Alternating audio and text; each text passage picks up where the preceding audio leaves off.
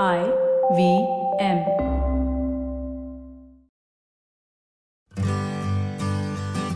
Hi, I'm Utsav, a behavior researcher by training and a slow traveler by passion. Postcards from Nowhere is a travel podcast where I condense a decade of travel experiences and explore not just the where, but also the why and how to travel. My stories emerged from slow traveling the less explored parts of the world Bosnia and Herzegovina, Armenia, Uzbekistan, and even China. At the end of each story, I give practical tips and new ideas about how to travel better. This week, on the auspicious occasion of Diwali, I bring to you the story of the Ramayana, or the story of 300 Ramayans, and what it means to reclaim India's linguistic heritage. If you grew up in the late 1980s in India, specifically between 1987 and 88, there was an inescapable phenomenon. Every Sunday morning, you would see people hurry up with their weekend chores. As the clock was about to strike 10, vendors and shopkeepers shut down their shops, and pretty much everyone was indoors. Anyone who had a color television saw their house transform into a veritable mela, with neighbors and relatives all congregating.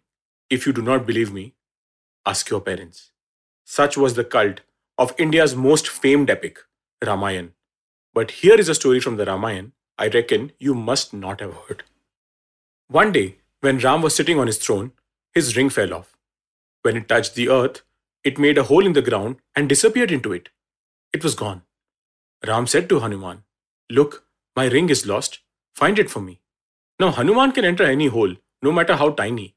He had the power to become the smallest of the small and larger than the largest thing. So he took on a tiny form and went down the hole. He kept tumbling down and suddenly he fell into the netherworld.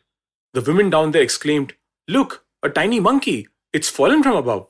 They caught him and placed him on a thali. The king of the netherworld liked to eat animals, so Hanuman was sent to him as a part of his dinner along with his vegetables. Hanuman sat on the platter, wondering what to do. While this was going on in the netherworld, Ram sat on his throne on the earth above. The sage Vashisht and the god Brahma came to see him. They said to Ram, We want to talk privately with you.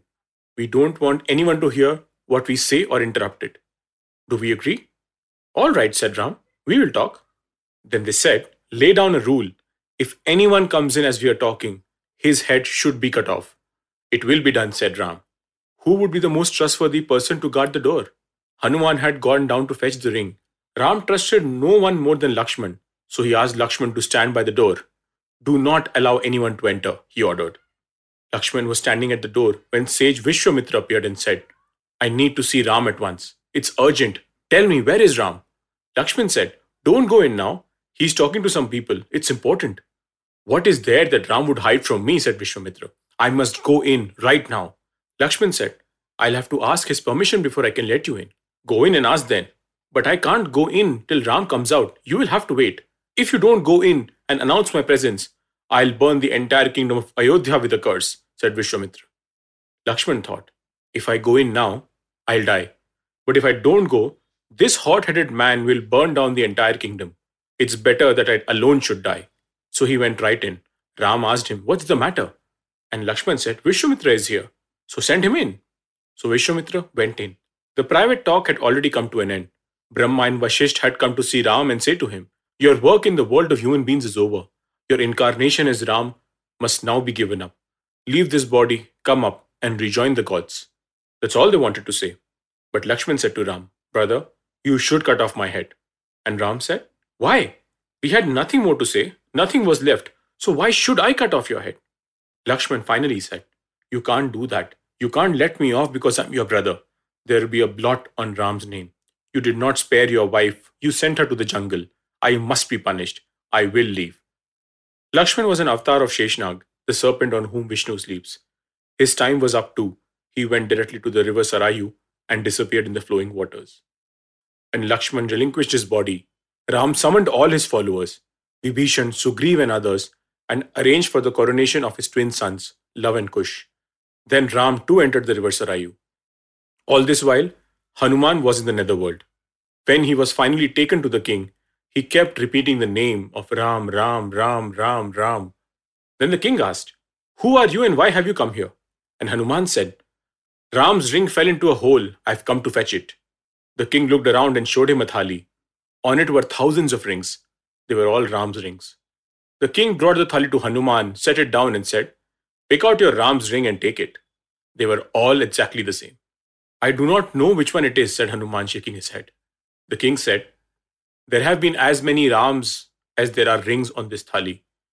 When you return to earth, you will not find Ram.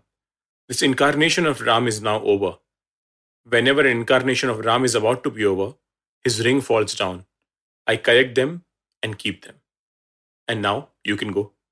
This is just one of the many stories in the Ramayana. And this is just one of the many Ramayans which exist in the world. Even the famed rendition of the Ramayana, which was aired on television in the 80s, derived the story from Valmiki's Ramayana, Tulsidas's Ramcharitmanas, Tamil Kamb Ramayana, Marathi Bhavarth Ramayana, Bengali Krutivas Ramayana, Telugu Sri Ranganath Ramayana, Kannada Ramcharit Puranam, Malayalam Adhyatma Ramayana, and even an Urdu Ramayana by Chakbast. However, in 2008, a strange controversy erupted. The Akhil Bharatiya Vidyarthi Parishad demanded that an essay by A.K. Ramanujan titled 300 Ramayanas be taken down from the Delhi University syllabus. They claimed that the essay said there was not an original Ramayana and there were many different tellings of it. While the faculty persisted in 2008, eventually in 2011, the essay was removed from the curriculum. But before we consider the actual contents of the essay, let us listen to what Valmiki, the author of the earliest known Ramayans, has to say. यावत् स्थास्यन्ति गिरयः सरितश्च महीतले तावद्रामायणकथा लोकेषु प्रचरिष्यति What you just heard was from Balkand, the second Sargam and the 36th shlok from Valmiki's Ramayana. The shlok translates to As long as mountains and rivers exist and flourish on this earth, so long the legend of Ramayana will prevail in this world. The fact is that even 300 Ramayans is a gross underestimation of the epics of Ram. I can almost guarantee you that if you travel to any part of South or Southeast Asia, you will find the Ramayana in the local language. Just to give you a sense of the breadth of languages, here is a sample list Annamese, Balinese, Bengali, Cambodian, Chinese, Gujarati, Javanese, Kannada, Kashmiri, Khotanese, Laotian, Malaysian, Marathi, Oriya, Prakrit, Sanskrit, Santali, Sinhalese, Tamil, Telugu, Thai, and Tibetan. And here is the view of someone who has herself read multiple tellings of the Ramayana. Hari अनंत, हरि कथा अनंता। संस्कृत भाषा में राम कथा को आधार बनाकर लगभग 25 ग्रंथ लिखे गए। संस्कृत भाषा में रचित वाल्मीकि रामायण सर्वाधिक प्रमाणिक महाकाव्य है। अब फ्रेंच भाषा में पौमचर्यों की रचना हुई। तो प्राकृत भाषा में पौमचर्यम ग्रंथ को विशेष ख्याति प्राप्त हुई।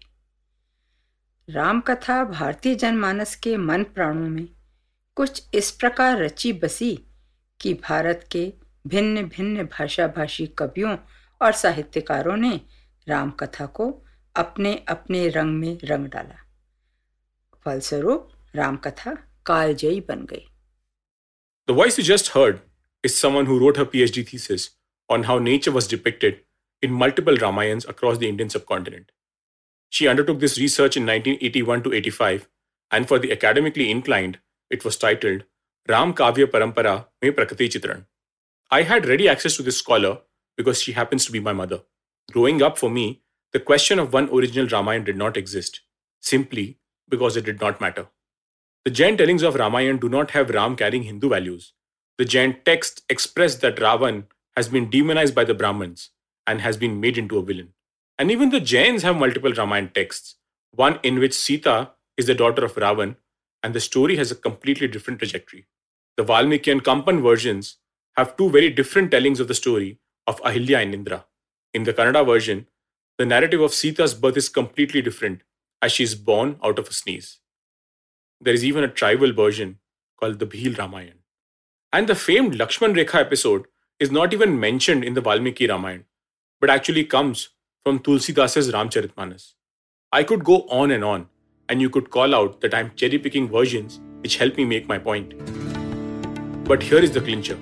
In several of the later Ramayans, such as the Adhyatma Ramayana from the 16th century, when Ram is exiled, he does not want Sita to go with him into the forest. Sita argues with him. At first, she uses the usual arguments. She is his wife. She should share his sufferings, exile herself in his exile, and so on. When he still resists the idea, she's furious. She bursts out. Countless Ramayans have been composed before this. Do you know of one where Sita does not go with Ram into the forest? That clinches the argument, and she goes with him. And as nothing in India occurs uniquely, even this particular motive appears in more than one Ramayana. And in that sense, every text of Ramayana is the meta text, inspired by various other renditions. All over the world, we are seeing the return of a virulent form of nationalism, often ensconced within religion. The very state and non state actors who choose to privilege a certain narrative of the sacred texts are often merely finding ways to consolidate their power, rather than display a genuine interest in linguistic heritage. This Diwali, I hope you see culture for what it is an infinite meta rendition of bygone stories, living and breathing within all of us. Wishing you all a very happy and prosperous Diwali.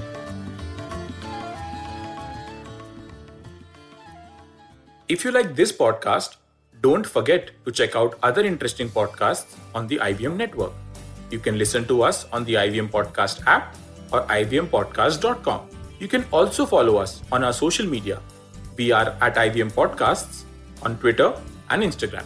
If you want to reach out to me, I am Utsav Mamoria on Twitter and YV Travel 42 on Instagram.